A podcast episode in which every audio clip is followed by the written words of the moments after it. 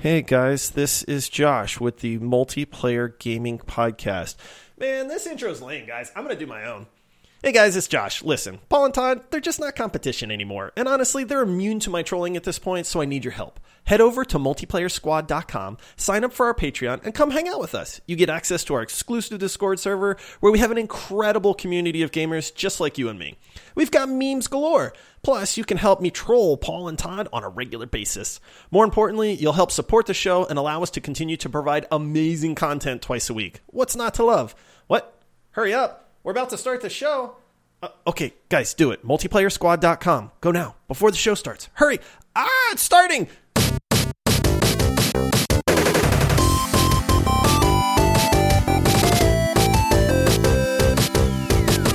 Up, up, down, down, left, right, left, right, BA. Start. Hello, squad mates, and happy Monday. If this is your first time joining us, we are the multiplayer gaming podcast where we get together and have family friendly conversations about gaming. And on Mondays, we cycle between two types of episodes. Either it is a deep dive into a specific game, or it is a bonus round episode where we dive into a particular subject. And today we are recording a bonus round episode. We are going to be covering the Nintendo Entertainment System, better known as the NES, sharing some of our memories as children when it came out, and discussing some of the games that released for it. And also, please remember to subscribe and rate our podcast five stars. We are also going to be reading some reviews on our show, so if you can, please go leave us a review on Apple Podcasts. It really helps support the show, and it's free. It doesn't cost you any money to do. There's obviously no ads on the show, so the least we would ask is just to leave us a review and help us push toward our 200th review, and we just might read yours on our next episode. So, in the words of Josh, help a brother out, man. Help a brother out, man. I, I will say this, since I'm the one that reads the reviews, I will 100% read the 200th review, Uh oh, no matter what it says. no matter what it says. So good or bad Yes, review. good or bad, it is getting read on the show. So help us push to 200 reviews. That is a big milestone in the eyes of Apple Podcasts as well. So it's really going to help us out. Um, but uh, yeah, I feel like you know you might be the the millionth caller or Sure, customer. exactly. Yeah, and uh, you know that's just the chance that I'm willing to take. I'm I'm throwing it out there, Paul. Ooh, all right. I feel like I need to delete my review and wait until there's 199 and then get mine in there. But all right. So yeah, please, please leave a review for the show. And I'm your host, Paul, the Mario of the podcast, if you will, which would make my partner, Josh, the sidekick or the Luigi of the podcast. I can dig it. I'm clumsy. I'm goofy. I don't generally do much right, you know. So, and I can't believe you didn't say it's a me, a Paul. It's, I know, right? It's a me, Mario. I'm gonna win. So we are gonna be diving into the NES today. I thought this would be a fun conversation. I mean, this is a system that is quite old. it actually came out before I was born. No, it did not. Oh my god. it goodness, did. man. It did. I well, it released in it released in Japan before I was born, but we are going to be diving into this very old console and even if you did not play the NES when it came out, I still think you should stick around. A lot of our stories are just going to be personal stories about gaming growing up. We'll definitely keep it lighthearted. I think you'll find it interesting. And we will dive into some of the individual games, including a couple games that I read about today that I had never even heard of. So we're going to be diving into a lot here for the NES. So we are just going to jump in and get started. And to kick things off, I do have just a couple of interesting facts about the NES that I just thought I would bring here to the table. Are these going to make me feel old, Paul? Oh, they're going to make you feel very Is old. it okay? That's great. Because that's I, that already happened once, and we're only five minutes in. So we're gonna we're, I'm gonna bring as many old references as oh, I can. So the NES originally released in Japan in 1983, a whole year before I was born, and it was released under the name Famicom, I do remember that. totally different branding. And it came to America in October 1985 as the NES. It released with an introductory price of $179 and it sold 62 million copies worldwide and Nintendo controlled 85 to 90% of the global video game market. So this is a console that was incredibly universal. Almost everyone you knew had an NES at their home. And if, if you didn't, you surely knew someone who did. And it sold 34 million copies in the US alone. And I did want to give a shout out to our Discord member, Phelps, who is one of our Patreon supporters. And he just posted a question in Discord the other day asking, what is everyone's first video game experience that they can remember? And for me, that was a great question. Great question. I thought that was a great one to ask. And for me, it revolves around the NES. And as I was thinking more and more about my early NES memories, I thought, surely Josh has some stories. I have some stories. So why not do this for a bonus round? So that was kind of the inspiration. So to kick things off, Josh, do you remember how you were first introduced to the NES? Boy, do I ever. So you were 17 years old. No, I was not that old. I was, to give everybody, you guys can do the math at home. I was seven when the NES came out. I was at the height of a young kid that wanted to play video games. And then this console comes out and it is earth shattering and we didn't have a lot of money. I don't even know what $170 back in 1985 equates to, but it's an awful lot of money. Like that is that's a that's a chunk of cheddar as they would say. I remember wanting one. My parents were like, "There's no way we're ever buying you guys a hundred and seventy dollar video game system." I didn't have right. a job. I was seven years old. It was just one of those things where we, you know, we we were hoping that one of our friends would get one. So disappointment ensues for a while. I have an older brother. Shout out to my brother, Jesse. You know, like brothers, we were mean to each other. We would, you know, fight each other and just all that good brotherly love type stuff. So, my brother, his room, we actually built him a room down in the basement. Oh, okay. Uh, I don't know why we just, you know, we had rooms upstairs, but I guess we figured we'd put him in the dungeon. So, that know, way, if there was a flood, he's the first one to exactly, go. Exactly. You know, and that, that's like it's like a warning system as well because he'd come running up the stairs. So anyway, my brother lives down in the basement. I'm home. We come home after school one day. I'm doing something, and faintly, I hear this this sound. Okay, and I'm like, what? Like what? What is that? Like, and I'm I start looking around the house. I can't hear any. Like, I can't tell where the sound is coming from. I I start listening down the stairs to the basement and I'm like, yeah, yeah, it's coming from down there. So I go downstairs. My brother has the door to his room closed. And like any good younger brother, I sneak up to the door and I start listening. And all I hear is boop, boop, boop, ching, ching, ching, ching, ching, ching, ching, ching, ching. And I'm like, Jesse, what are you doing in there? And he goes, go, go away, nothing. so he had bought a Nintendo entertainment system with money that he had made from mowing lawns and like doing paper delivery. Oh man. Like newspapers, you know, riding his bike around the neighborhood and delivering papers. And he had saved up all of his money and he bought an NES and he tried to hide it from me because he didn't want me wow. to play it. He knew that I would harass him and say, give me a turn. and so to try to keep it from me, he, he hid it. I, I mean, obviously I heard it, but that was my very first like seeing one in real life, like getting the experience to watch somebody play one. It was great. That's some dedication for him to probably even lose out on some time playing and just wait until like you weren't around. So Jesse saved up and used his own money. How old was he at the time if you were 7? 13.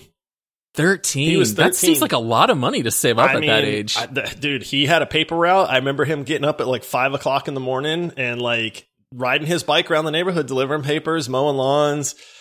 I don't know how long he saved up for. Talking about your brother doing newspaper routes, it reminds me of one of my favorite jokes from Mitch Hedberg he said that he had a paper route and he would either have to go to 500 houses or two dumpsters. Yeah. I, I always thought that was funny. All right. So for me, I was trying to think of the first introduction I had to the NES because video games were not a part of my world at all. My parents did not care about video games.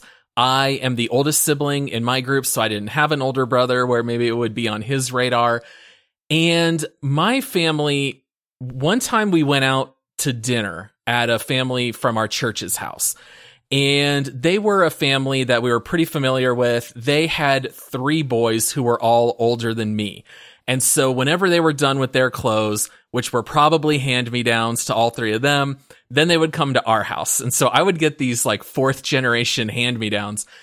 And this has nothing to do with gaming, but as a side note, I remember one time they gave me a bunch of hand me down whitey tidy briefs. no. And I told my mom, I was like, I am not wearing these. Oh, so I oh, was no. always the very good kid. Like I never spoke back to my parents or anything, but that was the one time that I was like, no, I'm drawing my line in the sand. I am not going to wear these. All right. So anyway, that was the Fogelson family. Now they had an NES. And so we went over there one time for dinner. And I remember a, a group of kids because there were some other families from church and they were all huddled around the TV and they were all playing Blaster Master on NES. And I have that memory burned into my brain. I remember seeing it, having no clue what it was. I did not know what an NES was. I had never played video games. And I remember asking them, like, what was it? And they said, oh, it's Blaster Master. You're too young. It's a really hard game. You can't play. Oh. And I was like, oh, all right.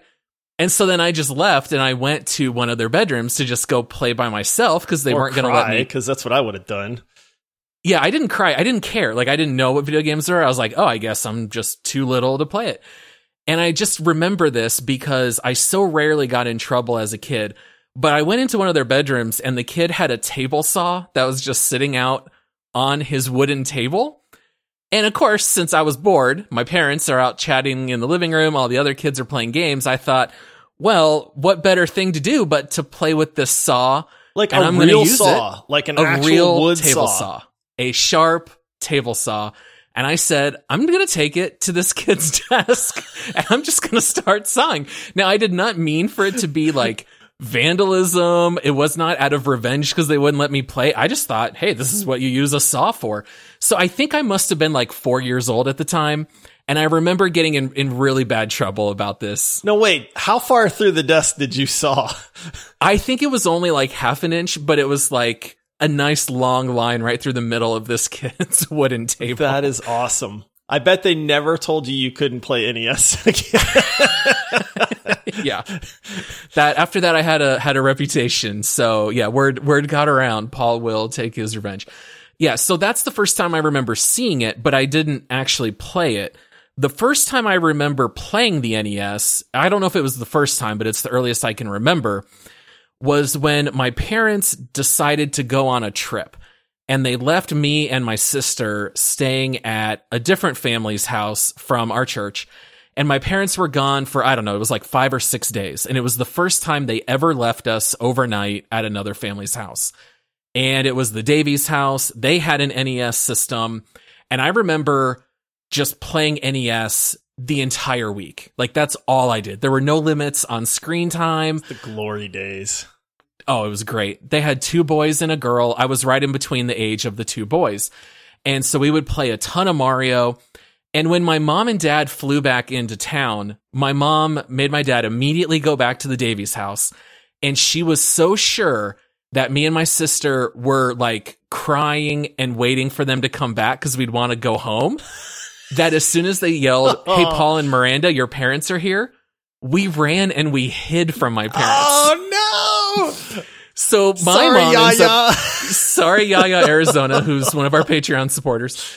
Uh, we flipped it on her where then she was like crying because like we tried to hide and stay longer. And for me, it was just all about that NES. I just wanted more time with it. And I remember my mom, when she reflects back on it now, she says, that's when I realized that like I needed to leave you guys more often. Like it was probably good for us and her, you know, to have have a little bit of time elsewhere. So that was I what I remember as the first time I actually played NES. It was like a full week straight. So oh oh, one other memory from that time. So anyone who's not familiar with the NES, the game system ran on cartridges. And so the console was kind of goofy. It had like a big door on a hinge. You would flip that open. You would push the cartridge straight in, but then you'd have to push the cartridge down and it would lock into place.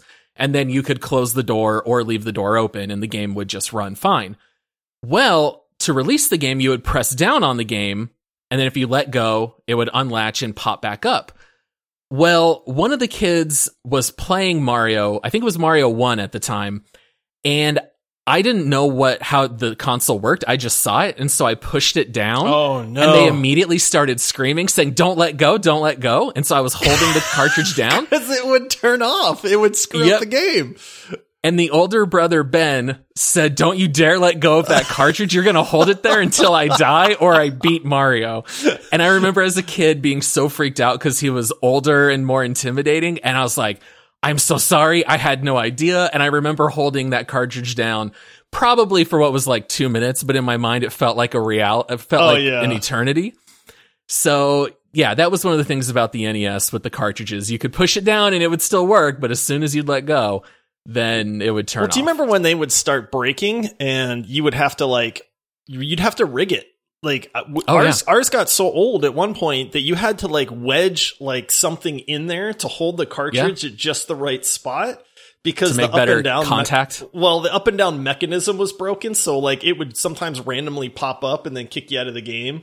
And so we would like wedge stuff in there to make sure that it didn't like pop up and yeah, the cartridges would go bad. You'd have the one cartridge that you'd have to blow into and all that stuff. And yeah, those those Oh, things yeah. weren't the most durable things. Or they were just getting used like gangbusters and just getting worn out over time.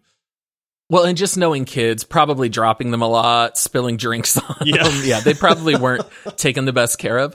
Yeah, that that kind of reminds me. I remember I had a laptop that uh, the memory went bad, and I remember reading on online forums, and everyone said just stick in a piece of foam and then put the door over the RAM, it'll just make better contact. And then my laptop worked just fine. Yeah. But everyone's NES had like jimmy rigged solutions to get it to keep running. Oh, yeah, so there's either duct tape, foam, you know, something stuck in there. the door would be broken off, so you'd you'd have Oh, the yeah. one friend whose door was just missing, and yeah, it was it was funny, man. Those things had a personality of their own. oh, they they they definitely did. So so you guys owned an NES. We did own an NES, but funny funny enough, I think I've told this story before, but my brother was not super good at letting me play the NES, and so I wanted to get my own. And I had Mhm. started saving up money. And I remember one summer, my parents were very much like, if you do work, like, we'll pay you for it. So I remember my dad, we had to build like a trench from our, like the basement to out to the street so that we could run like some PVC pipes so the basement wouldn't flood and, and drown my brother down there. right. You know, so Safety's important. Right. And so it was like, I, I mean, it seemed like it was a hundred yards, but we had to dig this like four foot deep trench, like a hundred yards from the basement to the front of the street. And my dad told me, he was like, if you dig this trench, like I'll, I'll, I'll help you. I'll give you the rest of the money you need to get a Nintendo. And I was like, absolutely. It took me like three weeks to dig this trench. I'm talking, it was the worst, man. I, I had blisters over my fingers. I would do this all day long. It was just the worst work ever. I finally completed it. They gave me like the last like 60 or 80 dollars I needed to, to go. I was super pumped.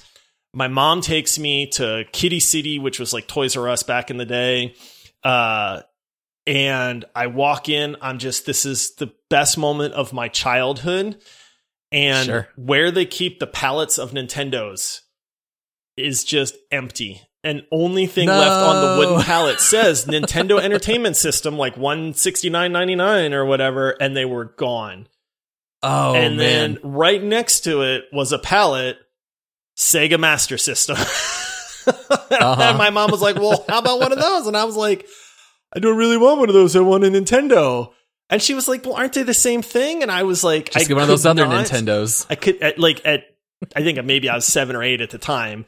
I couldn't fathom waiting another week for them to get more Nintendos, so I bought a Sega instead. Oh, you folded. I did. I bought it right then and there. I mean, it actually worked out well because then we had a Nintendo and a Sega. So it actually worked out well in the end, but it, you know, I wanted my own Nintendo and I just completely caved to like, I want it now and bought a Sega Yeah. instead. So I, I did, that's how I got, you know, a, a lot of experience for Sega games and stuff like that. Um, and we could trade off that way. So it actually worked out pretty well. Yeah, so not to sound too much like the old guy, but like younger kids these days, like they have video games at their fingertips free mobile games from, I mean, my three year old plays games on our Google Home or, you know, on our phones.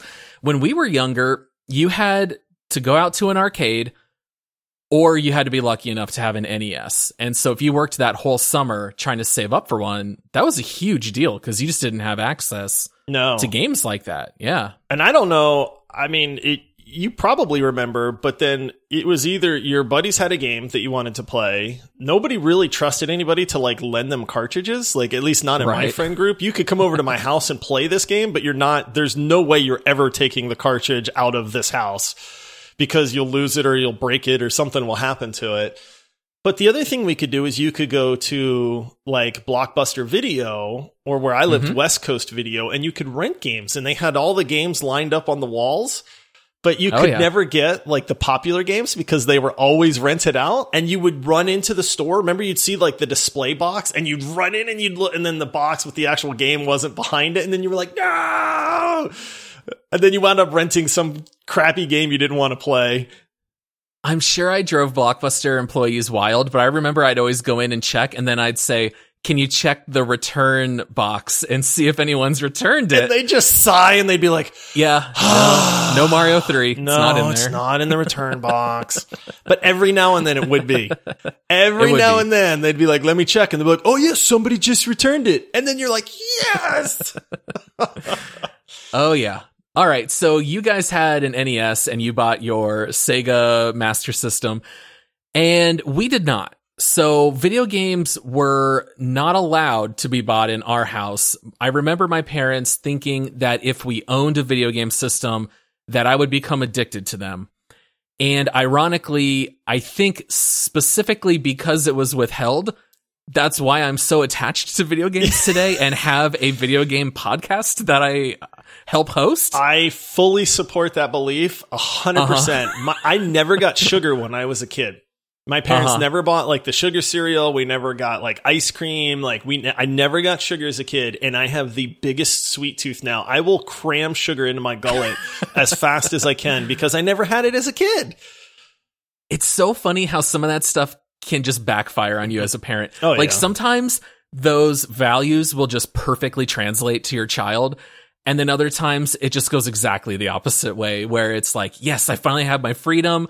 I'm going to fully indulge in all these video games now that I can. I tell my kids they're not allowed to exercise. If I see them jog up the stairs, I go like, "Hey, slow down! No running in the house." You know, that way one Don't day you dare eat your like, broccoli. Yeah, they'll be like Olympians. It'll be great. that is actually very funny you mentioned that because I remember trying to convince my parents for why it would be a good idea to get an NES.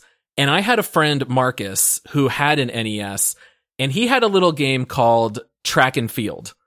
And he had a power pad, oh. which you would oh. lay on the ground. This was like the oldest version of a DDR pad. I remember the power pad. Yep. It had a whole bunch of buttons. And in track and field, you would like run on the pad between like, you know, one and two or whatever. And your guy would run. And to do hurdles, you would jump and then your character would jump. And I remember telling my parents, this is good exercise. You're always telling me I need exercise. I can do it with this video game. And I, and I was completely serious. Like I wasn't even trying to like sell them on the idea like I was laying out my case and it it never took. So that was not a good enough argument to get the NES in our home. Yeah. But I thought maybe that power pad would be my way in. I've tried the the Wii Fit Adventure, the Ring thing, the oh, yeah, Balance yeah, Sport. yeah, I've had all of the exercisey type video game. The only exercisey type video game that works is my Oculus and and that's games where I have to like duck and bob and weave sure. and shoot things really fast, and then I'm like, or the boxing game that I have, which will put you on your butt, man, because that game will wear you out. But that's the only exercise slash video games I've ever seen work. Yeah, I yeah, and you know, if if you're really into it, it really can be really good exercise. It's not the worst thing in the world, but that that did not go over well with with my parents. So we never had an NES. I th- this might sound a little bit like a sad story, but I just think it's so funny. And I think I might have told it once on the pod already, but I craved video games so badly that one time we went to an old store that's no longer around called Pick and Save. It got taken over by MacFrugal's, and now it's Big Lots. So it's the equivalent of today's Big Lots. And they had VHS tapes. They had a whole series called How to Score More Points in Nintendo Games. And my mom would sometimes give me and my sister a budget and we could go pick something out. And I would buy those VHS tapes and vicariously No. live through Skip Rogers. I, this is all permanently in my brain. I can hear the theme music. I can hear how to score more Nintendo points with Skip Rogers. And he would go over like five games. And the advice was nonsensical. Clearly, this guy didn't know anything about games. You can still watch it on YouTube. It's up there and it's so incredibly funny to watch now. But it would be like Mega Man 2, and he would give some pointers and you'd see gameplay footage. And I would just watch it over and over. I feel like I was one of the original Let's Play watchers. Like this became a thing on YouTube. I was doing this in 1989 just with VHS tapes. Just watching shows about video games. Yep. Oh, Exactly. man. I'm sorry. And you know what? I thought it was amazing. I loved it. It wasn't even like a sad thing. I thought it was great. If you can't play games firsthand, this was, you know, the next best solution. so were you like really good at those games if you got a chance to play them then because you'd been studying them so much? You know, most of the games and the tips were really dumb or they were games I never played, but the one thing that did help was Mega Man 2. They did give a couple of pointers. Fight this boss first because then you can use that power against this boss and you want to do that because this boss is resistant to, you know, whatever else. And I, and some of those things I did remember for a long time and if I went to a friend's house with Mega Man 2, I could tell them, you know, no, go fight Metal Man first because you're going to want his power you know, some, some things like that. So I think that's a good transition. Let's jump into some of the NES games. So I know you made a little bit of a list. I'm going to let you ah. just kind of take over this part of the show. Let's, let's just toss some games out there and then we can just have some conversations. When, when you think back on NES, wh- what's one of the games that comes to mind? All right, I'll, I'm going to mix it up a little bit. Um, Contra. Since you since you Oh, yeah. started the show with Uh-huh. the Konami code Yep. trivia, how many extra lives did that give you, Paul? Depends on which Contra. The first Contra, it was 30. It was If 30. it was Super C, you only got 10 and they changed the code. It was a different one. yeah, no, I, I'm talking about the original Contra. Yeah, so you Yeah, had 30, 30 lives. lives. Which was not enough, by the way. It was Contra not. was too hard. How many lives did you get without the code? It was not many. Was it like three or It five? was three. If I remember, Oh, I could man. be wrong, but I'm pretty sure it was three lives. And then if you played two players, so if you played co-op, you'd get six lives between the two of you. And then I'm pretty sure now it's been a long time, so but I'm pretty sure that the lives were shared as well. So Oh, if you and I were might have been. playing and I died four times, like you were real mad at me at that point because because I kept dying and using up the pool of lives. So Contra, man, I just remember playing this game with my friends. This game was so hard, man. Like there's a whole like Brutal. there's a whole thing called Nintendo Hard, like Nintendo Hard, because these games back in the day, I mean, you got six lives to beat the entire game.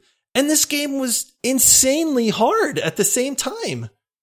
One shot kills. Yes. This was no, if you were Mario and you were big, it would knock you down to small. It was not like that. It was just, if you got hit by any stray bullet, you were dead. Yeah, and I mean, I don't know how, but that man, that game was so fun because one time out of a thousand, like everything would just fall into place.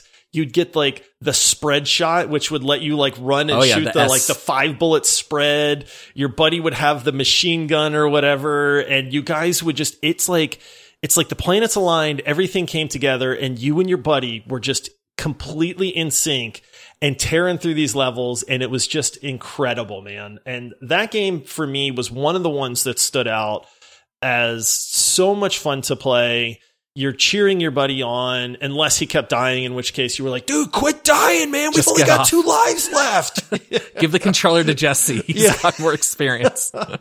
so Yeah, I, I'm- yeah I'm- I'm so glad you brought up Contra first. I was afraid you were going to bring up a game I had never played. I really remember Contra having a few things. I don't know if they were the first to do this, probably not, but I just remember it being really cool. You would fight like you'd have to break down a wall or take down a big machine and it would have a weak spot. and you would have to get on the right ledge and lay down and then you could fire into the weak spot and take it down quicker. I remember as a kid thinking that was awesome. And then also some of the levels, it would switch where instead of running from left to right, you'd be running like a way into the screen and you would have to, uh, avoid like laser beams and things shooting at you. So it would actually switch, even though it was all a, a 2D one directional game, it would switch between those two axes. And I, I always thought that was really cool. Yeah, I, I Contra's obviously an iconic game, but man, I remember that being so hard. That's why the cheat code was so necessary. And even then, that's the crazy thing. Even with 30 lives, you, it, you still wouldn't beat the game nine times out of 10. Like, no, that's no. crazy. All right, so here's one. I'm going to throw this out. Let's just change the pace. Did you like Dr. Mario? No. I, I did hate not. Dr. Mario. Okay. There's so many people. My wife loves Dr. Mario. She we have it on the Switch. She actually downloaded like a 60 game classic pack thing or something. And I'll be in here playing something and I'll hear Dr. Mario music in the other room and I hate that game. I, I, I just I don't like it. I don't know why. It's just it's a terrible game. It's just it's not fun. They're trying to play on the Mario name and sure. I think it's terrible. It's Tetris, but way worse. Exactly. There is no reason to play Dr. Mario. I will say it's, there's something very funny about the idea of Mario chucking these pills up into the air and then you have to move them around. But it never made any sense to me. You would get these pills that had a color on each side. You would try to line them up. I would just rather play Tetris. I, I think that's way more exciting. I never really got the appeal of Dr. Mario. So I'm with you, Josh. Okay. But I think I saw it was like the fourth or fifth highest selling NES game. That's why I brought it up because it's like That's it's wild. very very popular game, but I just do not like it at all. Like I've played it a handful of times and I, that's a handful of times too many in my opinion. so. I am with you, man. It's not good. All right, so I, game memory. I'm gonna I'm gonna ask you your opinion first, and this this might be All out right. of left field. So can you think of a time when you and your friends went absolutely bananas because somebody did something in a game or beat a game or you guys just were jumping around cheering like high-fiving each other like oh my goodness I can't believe like we did it we beat it or anything like that? On NES I have to say no. Okay. And I, I have moments like that on later consoles, but I was just so young and the the Super Nintendo came out when I was still pretty young. So for me and my friends, we were all just a bunch of like five and six year olds trying to play Wizards and Warriors. All right, I guess you guys aren't going to be high fiving and chest bumping. no, so, no. So I can't say we ever had that. I still have this memory. Mike Tyson's Punch Out. Okay, Mike yeah, Tyson yeah, yeah. was impossibly hard to beat, and the game. I love Punch Out to this day. I think the game is phenomenal, and if you could make it to Mike Tyson, you couldn't beat the guy. You, your reflexes had to be like the cat like mongoose reflexes to dodge his uppercuts and his punches and stuff like that. I'll never forget being at my friend's house down in his basement. We had a lot of basements apparently back then um, because they had like a finished basement. That's where we do like sleepovers and stuff. It was awesome. But we were all taking turns playing Punch Out, and one of my friends made it to Mike Tyson and actually beat Mike Tyson and we went crazy, man. We were jumping around, screaming, high fiving, like, dude, you did it! I can't believe you did it! Like, ah, you beat Mike Tyson! Ah, you know, just like, I mean, absolute, just insanity going on. I'll never forget victory it, laps like, with high fives. It really was. It was probably a like a solid ten minutes of like celebration going on over the fact that like this guy beat Mike Tyson in this video game.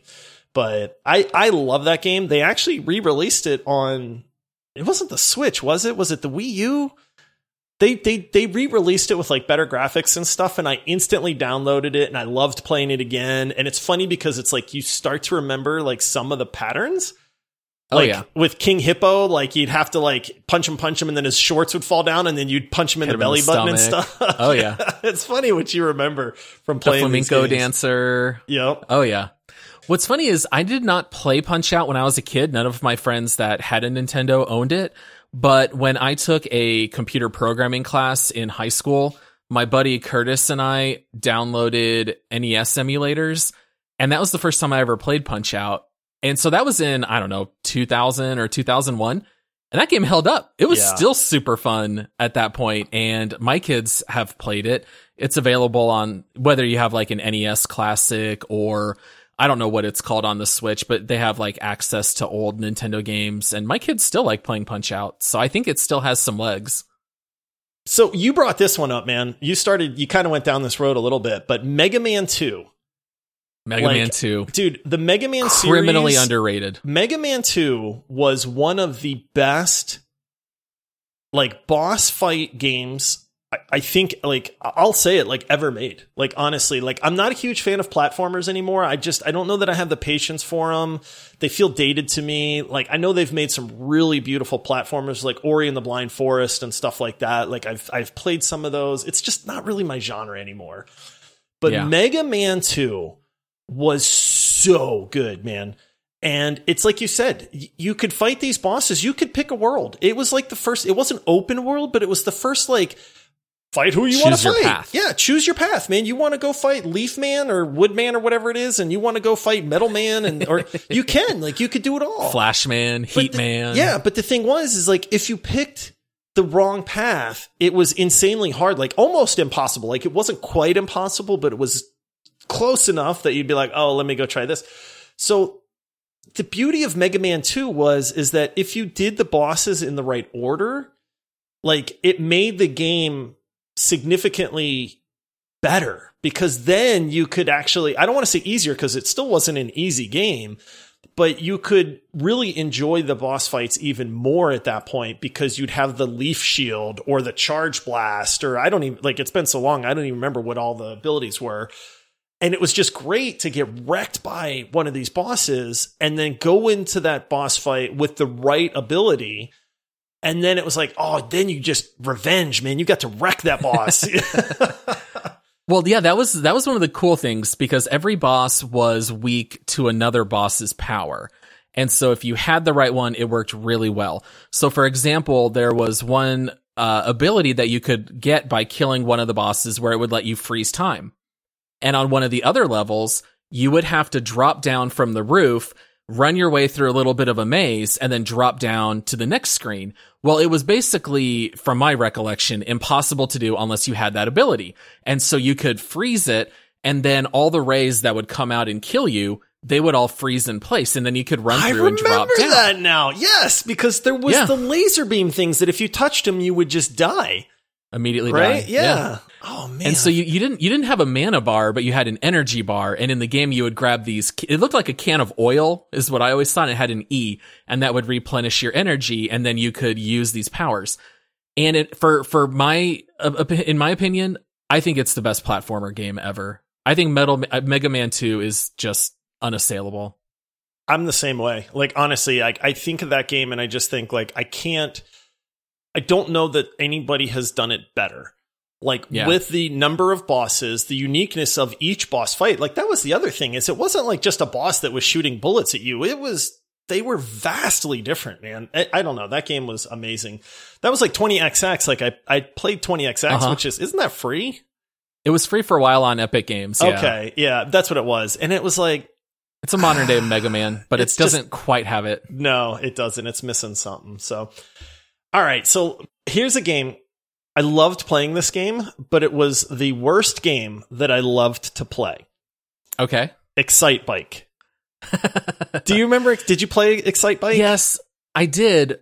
And what's funny is I don't remember any point to Excitebike. Was- I just remember running no tracks, but you didn't you didn't race anyone. Did it did it even have like try to beat this time or set a world record? I don't remember there being anything like that. I don't remember. All I remember is you could play and you could do the jumps over the, jumps. hills and try to land. And I Yeah. think maybe there was like time trials to beat a stage or something like that. I just, I don't know why I, I liked playing it, but it was, it was a terrible game. Yeah, I don't remember it having very much substance. I- But the- like you, I remember loving it though. I remember playing it all the time. And I don't know why. I don't know if it was the sound effects. I don't know if it was just the jumps and the like having fun, like going over jumps. Now, if I remember right, it did have a level editor. So maybe it was one of the first games where you could actually like build your own track. And I remember me and my friends like making some like insanely big jumps and hills that you could Okay. barely get up. And if you landed funny, like you'd land on the top of a peak and then your guy would wreck and stuff like that. And I remember us like just trolling each other and doing that. But I don't like you'd always you'd, al- you'd always wreck and your guy would like fall out of bounds. Like he would fall and then it would push his bike off. Yeah. yeah. I don't know what it is about Excitebike, but it was like it was one of those games that I finally remember, but then like when I actually think about it, I'm like, yeah, like why? There's nothing to this game, man. It's because you only had access to like eight games, and that was one of the better ones at the time. Yeah, honestly. It Um beats Dr. Mario, I'll tell you that much. I don't- I don't I I love my wife, man, but I don't know why she likes that game so much. um all right. I mean, it doesn't really get any better than a couple of I'm I'm going to three of these games coming up. L- Super Mario 3. right. I mean, to me, is one of my favorite older Mario games. You know, before they got into like the 3D Mario's and stuff like that. But Super Mario 3, I thought was incredible. Um, the raccoon Mario, you know, you got the tail, you could fly, Oh, yeah. and then that would let you fly above the levels. So remember, you could, I forget Mm-hmm. which level it was, but you could wind up skipping ahead worlds because there was the secret that you could do if you could get the tail and then fly up along the block. Get that Uh, whistle Yeah. to uh, warp worlds. you had Hold down on the white box, and you could run behind Oh everything. man, see, there was so many good things about that game. Oddly enough, I'm not a huge fan of the original Mario. Oh, Mario One. You know, like the the NES that came. I mean, it shipped with the NES system. You know, that was the game that my brother was playing, and I heard the music. Like at the time, I remember thinking like this game is incredible, but for some reason, it just got old to me fast. You know, Really? Yeah, I don't know why. Like that's why I think Super Mario 3 is great because it's like they added enough elements to it hmm like so that I was like, okay, this is like a game that I love to play. But the original Mario, I found that I got kind of bored with it fairly quickly. Yeah, and I think for most people, they would say Mario 3 is their favorite platformer. I actually misspoke earlier. I'm not going to say that Mega Man 2 is my favorite. Castlevania Symphony of the Night, you would probably qualify as a platformer. I like that one more. But uh, Mario 3 is so good. Mario 1, I think, is still really good. The only problem is that since I always used all the warps, to me, both of those Mario games are only like six or seven levels. Because in the original Mario, you would play 1 1 and then 1 2 warping to 4 1 and then 4 2 and then warping to world 8 and just doing those four levels. And so to me, if I ever go back and play those nowadays, when I get to worlds 5 and 6, I'm like, oh yeah, I forgot there was a whole ice world, and I don't, I don't even know how to play those levels. They're still new to me to this day. They're brand new games. When I was a kid, yeah, you just always used all the shortcuts. See, that's weird. I was the opposite. I would want to go through all of the worlds and beat it. And then on playthroughs after that, I'd be like, okay, I've done that. Like now I can skip through them and stuff. But yeah, that's funny. So, so you mentioned Castlevania. I've never played Castlevania Symphony of the Night, and I need to pick that game up. But the original Castlevania, Uh huh. I remember when this game came out, and I don't know that there, like, at the time, was there a more, like, atmospheric game for the NES? Because Castlevania, like, that was, that was the thing that made it so great. It was very atmospheric. And I don't remember which Castlevania it was, um, but my good friend Skip Rogers taught me how to play that one Castlevania. And I remember that you were collecting like Dracula's body parts. And I, think remembered so. as a kid thinking that was really creepy because you would find like Dracula's heart or like other relics from Dracula. And I remember even as a kid just watching that thinking that that was creepy and the levels looked very creepy, even though I don't think I ever actually played it. Yeah, I don't. It's been a very long time since I have played the Castlevania series. I don't remember a lot about them. I do remember playing Castlevania. If I recall, and I could be wrong, and I might even be thinking of like a future Castlevania game here, so forgive me. But if I remember right, one of the really cool things about Castlevania was that you could get like different weapons and stuff in that game. So as you're exploring Sure. the castle, and it's you know the platform elements you had your boss fights and stuff like that but then part of the thing that i thought was really cool was that through your exploration and stuff that you would get different weapons and that would change the way that the game felt. And in a game that's as old as Castlevania was for a system that's as old as the NES was, that was kind of groundbreaking back in the day. Like, it, you know, that, that it's kind of like harkens to like something like Ghouls and Goblins, you know, where you started off with the lance, right? Or Contra, where you could get like the spread shot weapon and things like that. But it was like they were kind of figuring out that adding flavor to the gameplay would keep the gameplay fresh. Oh yeah, and and having RPG elements like an inventory system. But yeah, you could have like the uh chain whip in Castlevania. Someone called us out on that on our Discord They server where did, they I said know. that we we said that there were no other whips in pop culture other than Indiana Jones and they were like you're forgetting Castlevania and we're like, "Oh, of course." Yeah. you know, Richter having the whip, that's a great one. But yeah, being able to swap weapons in and out, having long swords, short daggers, whips. Yeah, very very cool. So that series was great. I'm going to pick up Symphony of the Night. I, I'm, we, we're playing Terraria right now. Uh, you know, it's like, but I, that's one of those things where I'm going to pick that game up as a, just a good single player game to play because I've heard nothing but amazing things about it. And it would feel really neat to kind of go back to the Castlevania world. oh, Um, it's great. Okay, so it, I mean, we would be remiss if we didn't talk about Legend of Zelda. Okay. Like, uh, th- like the Zelda games have progressed through the years amazingly. I, I am. Breath of the Wild is the culmination of Zelda games to me. I did not enjoy Twilight Princess like at all. Mhm. I remember my wife and I being very excited for that game because we've always played the Zelda games together. Um, I mean, I thought Ocarina of Time is still up there in my top 10 games. I, I can still sing the tunes from that game in my head at any given moment, and it's been decades since I've played it. Um, you know, but the the original Legend of Zelda was groundbreaking. Now that game does not hold up. so I will I will preface this by saying it is old and it feels old at this point, but back in the day, 32 years ago. 32 years ago. Oh my goodness, man. 32 however years long, ago, something like this game was one of the most complete games like in existence in my opinion. Between the exploration, the adventure, the music, the secret rooms that you could find, the boss fights, the the story, I, I mean, it was just I don't know that there was a more complete game than out there than Legend of Zelda. Maybe Metal Gear. The initial Metal Gear was super super good as well. Was that NES? I can't remember. That if was NES. Was it? Yeah. So mm-hmm. those two games to me are really kind of like side by side in how epic they were. How funny. Yeah, I did not play Zelda back in the day, but I do remember reading that Miyamoto, who made the Zelda games, was not happy with Zelda 2, even though I know that one is considered one of the greatest games of all time. Yeah, he still says to this day that it, it could have been better. You know, just, I guess, holding himself to that oh, high Wow. standard.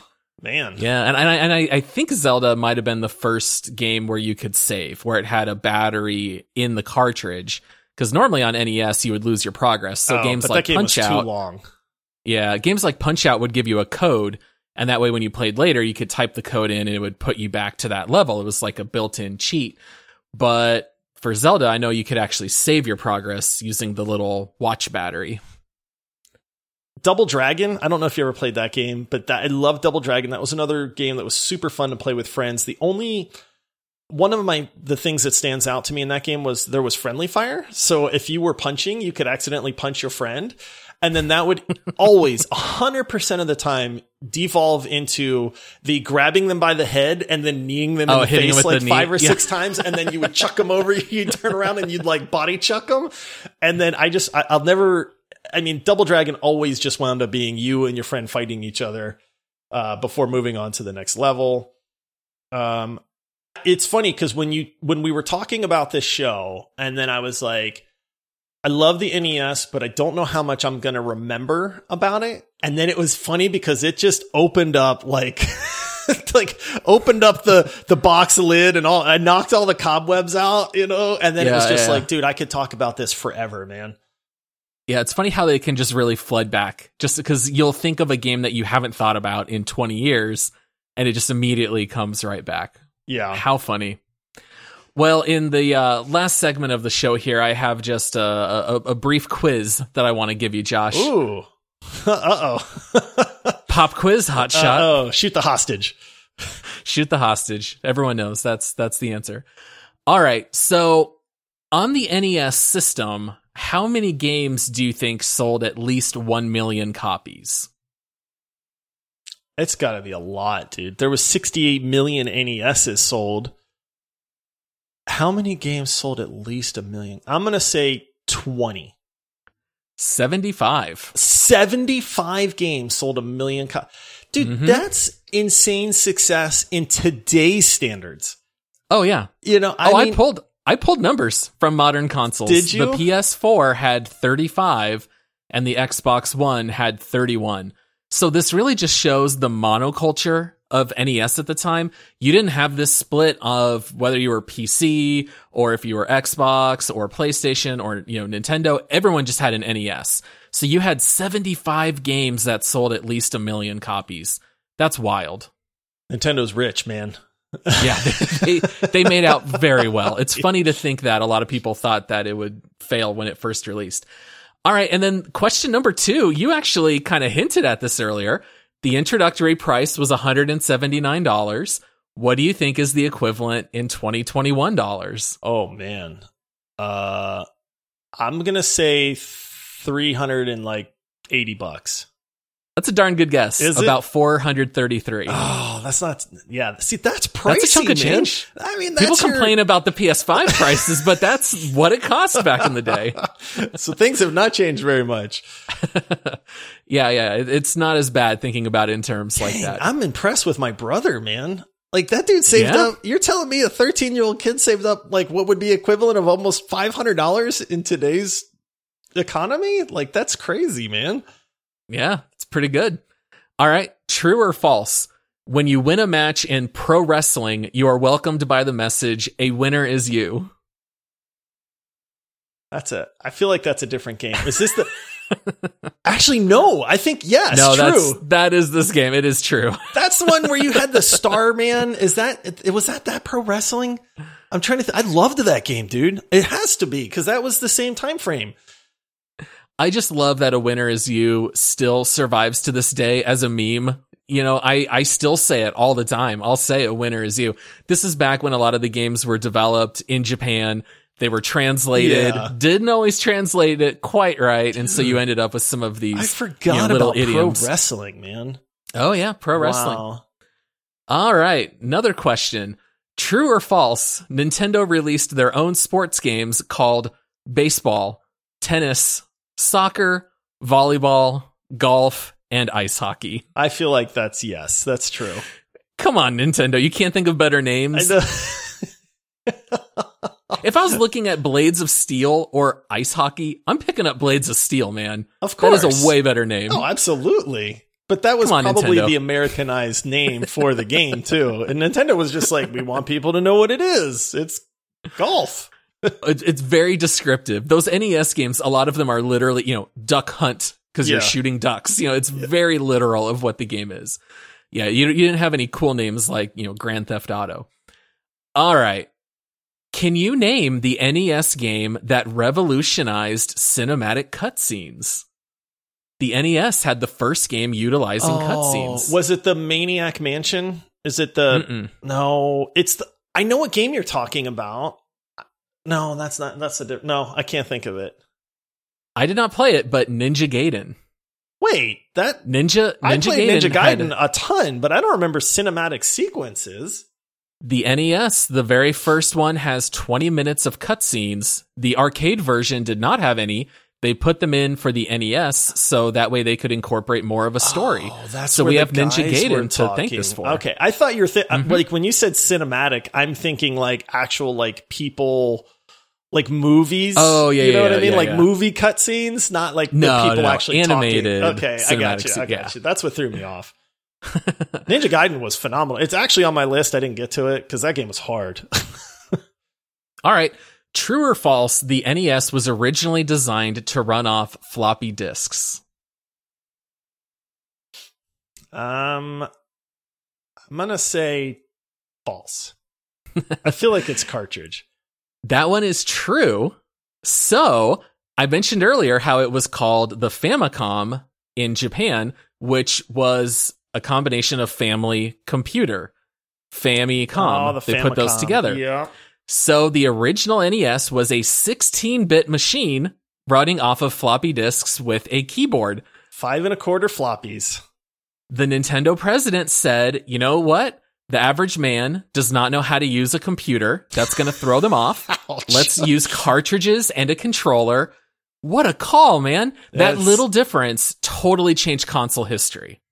It literally was just going to be a computer. It would just be computers. Yeah. Yeah. If not for that, dude, that's that guy had no idea how history making that decision is nowadays. yeah, I mean, anyone can pick up a Nintendo controller. I mean, it's only got a D-pad, start, select, AB. Like that's all it is. It's not intimidating. Anyone can pick it up and learn. So yeah, what a call. All right. And then at one point, executives believed that NES add-on accessories were the future of the console. How many goofy add-ons can you remember that were developed for the NES? Okay, you had the gun from Duck Hunt. You had the Mhm. Power Glove, which I wanted so bad, dude. That- I'll never Glove. forget the commercials for the Power Glove. Um, you had the Best the commercial ever. it did. They had lightning. Remember the lightning in the background? The kid would be like, "Yeah!" It was like Thor's hammer. He had like the IMAX screen behind him. Like anyone was like using that at home. Oh Yeah. man, I wanted that Power Glove. Something fierce, man. Um, you had the mat for the track and field. Mhm. Um, and then there's probably a couple. I'm gonna say six, just to just to overguess. There's an entire Wikipedia page on No. NES accessories. Yeah, they developed a whole lot. Now, not all of them ended up making it to market. They made a knitting machine for the NES. Mario knitting. this is not a joke. You can look this up. You can see videos of how it worked. You could design uh, a, a design on your TV using the Nintendo, and then you would have to move. It kind of looks like an old school credit card machine, and you would move it back and forth, and it would knit the design that you made. And the poster says, "Now you're knitting with power." now you're knitting with. power wow. This is the kind of stuff you got to give them credit for at least being creative. I don't know who thinks, let me use this Nintendo to knit, but this is the kind of stuff that they made.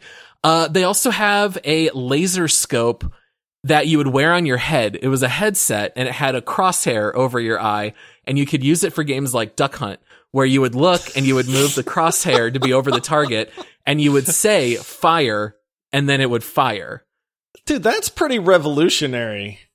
That is revolutionary, but Wikipedia does say that it was completely obliterated by reviews because everyone said that it never fired right. Yeah, because I'm sure there was lag back then.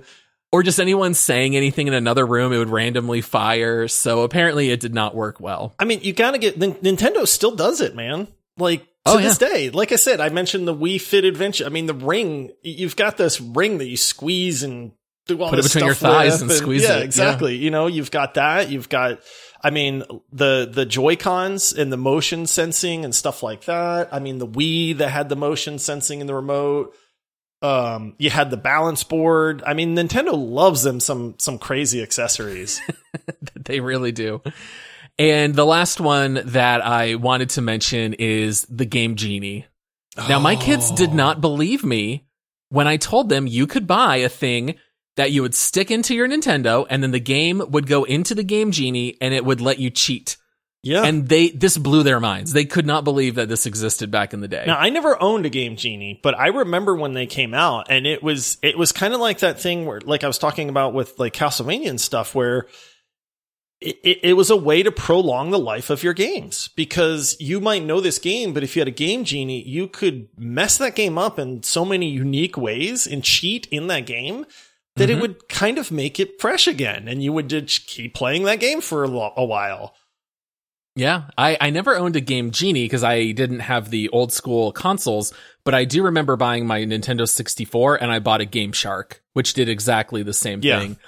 But yeah, I remember that always being fun because you could maybe sometimes even unlock weapons that you couldn't find in the game. It was just in the game code and the Game Genie could actually pull that out. And so you could explore other things in the games, even if they didn't really make it to release. So they were very interesting in concept. Gotta love the game Genie. All right, well, yeah, that's uh, that's all I had for you, Josh. Any closing thoughts or anything to say on, on the NES? What a great system! It it really was, man. I know it doesn't hold up to this day, and there's probably some of our younger listeners that are going like, I don't know anything you guys are talking about right now. this is your history, son.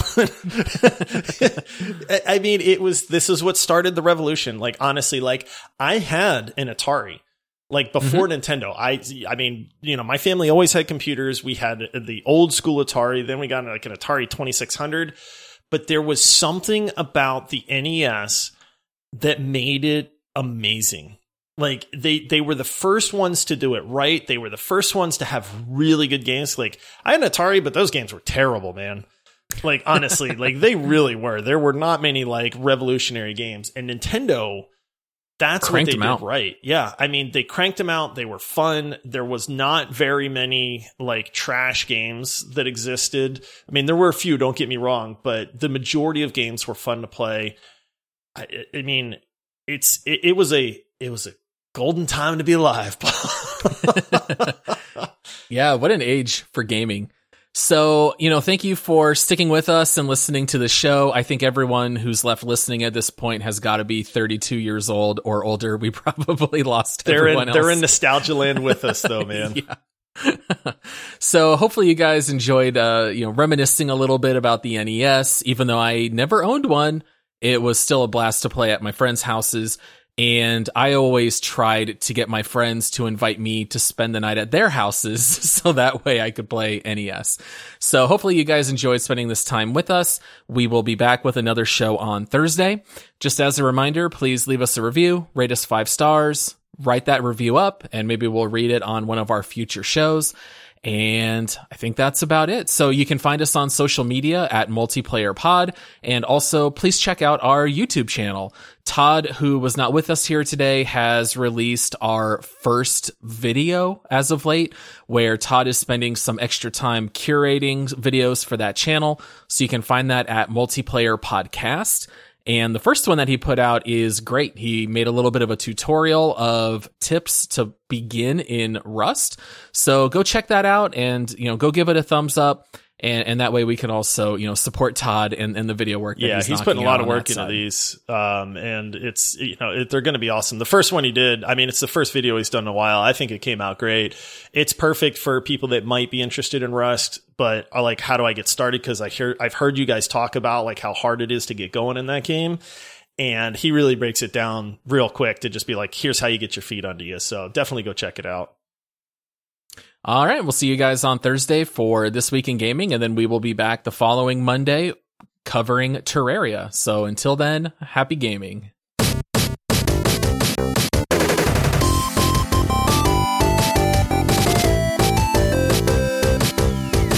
Should I cover like eight more games now, Paul? sure. Ghosts and Goblins. The first playthrough, it's all a dream, and then you got to do it again. Oh, it was a dream, wasn't it? I forget. Dude, yeah, people game, hated that.